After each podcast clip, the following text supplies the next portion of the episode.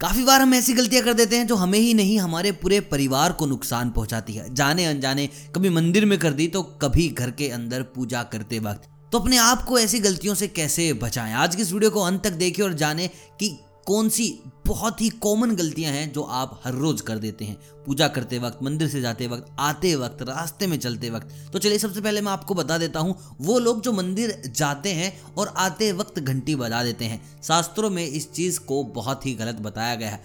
आप किसी भी मंदिर जा रहे हैं, फ़र्क नहीं पड़ रहा, लेकिन आप लौटते वक्त घंटी ना बजाएँ। आप जब मंदिर के अंदर घुस रहे हैं, उस वक्त आप घंटी बजा सकते हैं, बच्चों से बजवा सकते हैं, लेकिन लौटते वक्त ना तो आप बजाएँ और ना ही अपने बच्चों को बोले ऐसा करने के लिए। ये गलती ज़्यादातर लोग करते हैं। कुछ लोग तुलसी का पत्ता तोड़कर चबाने लगते हैं। तो मैं आपको बता दूँ, तुलसी माँ को साक्षात माँ लक्ष्मी का रूप कहा गया है। तो ये गलती आप बिल्कुल भी ना करना अगर आपके घर पे तुलसी का पौधा है।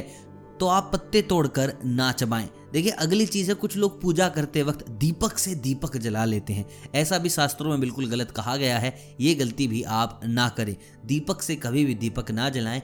आप ये गलती अगर करेंगे तो घर में आर्थिक समस्याएँ आपको घेर लेंगी। कुछ लोग क्या करते हैं, शंकर भगवान की जब पूजा करते हैं तो कुमकुम लगा देते हैं। तो मैं आपको बता दूँ, ये बिल्कुल वर्जित है। देखिए, जितने भी देवतागण हैं, उनको भाई कुमकुम नहीं लगाया जाता, रोली नहीं लगाई जाती, उनको सिंदूर नहीं लगाया जाता। सिर्फ़ दो ही ऐसे देवता हैं जहाँ पर आप कुमकुम लगा सकते हो, सिंदूर लगा सकते हो, रोली लगा सकते हो, जो हैं आपके गणेश जी और हनुमान जी। इनके अलावा आप किसी को भी रोली कुमकुम ना लगाए, खासकर भगवान शंकर के साथ ऐसी गलती ना करें। कुछ शादीशुदा महिलाएँ, कुछ सुहागिन महिलाएँ चंदन का तिलक लगा लेती हैं तो सुहागिन महिलाएँ भूलकर भी चंदन का तिलक ना लगाएँ। कुआरी लड़कियाँ, लड़के, शादीशुदा लड़के चंदन का तिलक लगा सकते हैं, लेकिन सुहागिन बिल्कुल नहीं। खंडित मूर्ति की पूजा ना करें। अगर आपको लगता है घर में छोटी सी मूर्ति है, खंडित हो चुकी है तो ये गलती बिल्कुल भी ना करें। बाहर पीपल के नीचे रख दें।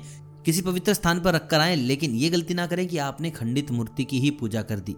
देखिए, घर के अंदर जो शिवलिंग है, वो अंगूठे से बड़ा नहीं होना चाहिए। वो छोटे से छोटा शिवलिंग होना चाहिए। बड़ी शिवलिंग आपके लिए समस्याएँ पैदा कर सकती है। देखिए, कुछ लोग जब भगवान विष्णु की पूजा करते हैं तो तिलक में चावल लगा देते हैं। हम भाई चावल बिल्कुल करते हैं। आपने बहुत बार सुना होगा, भाई अक्षम दान किया जाता है, यानी कि चावल दान किया जाता है। तो भगवान विष्णु के तिलक में चावल का उपयोग नहीं किया जाता। अगर आप कर रहे हैं तो आज ही बंद कर दीजिए। दो संख एक जैसे ना रखिए।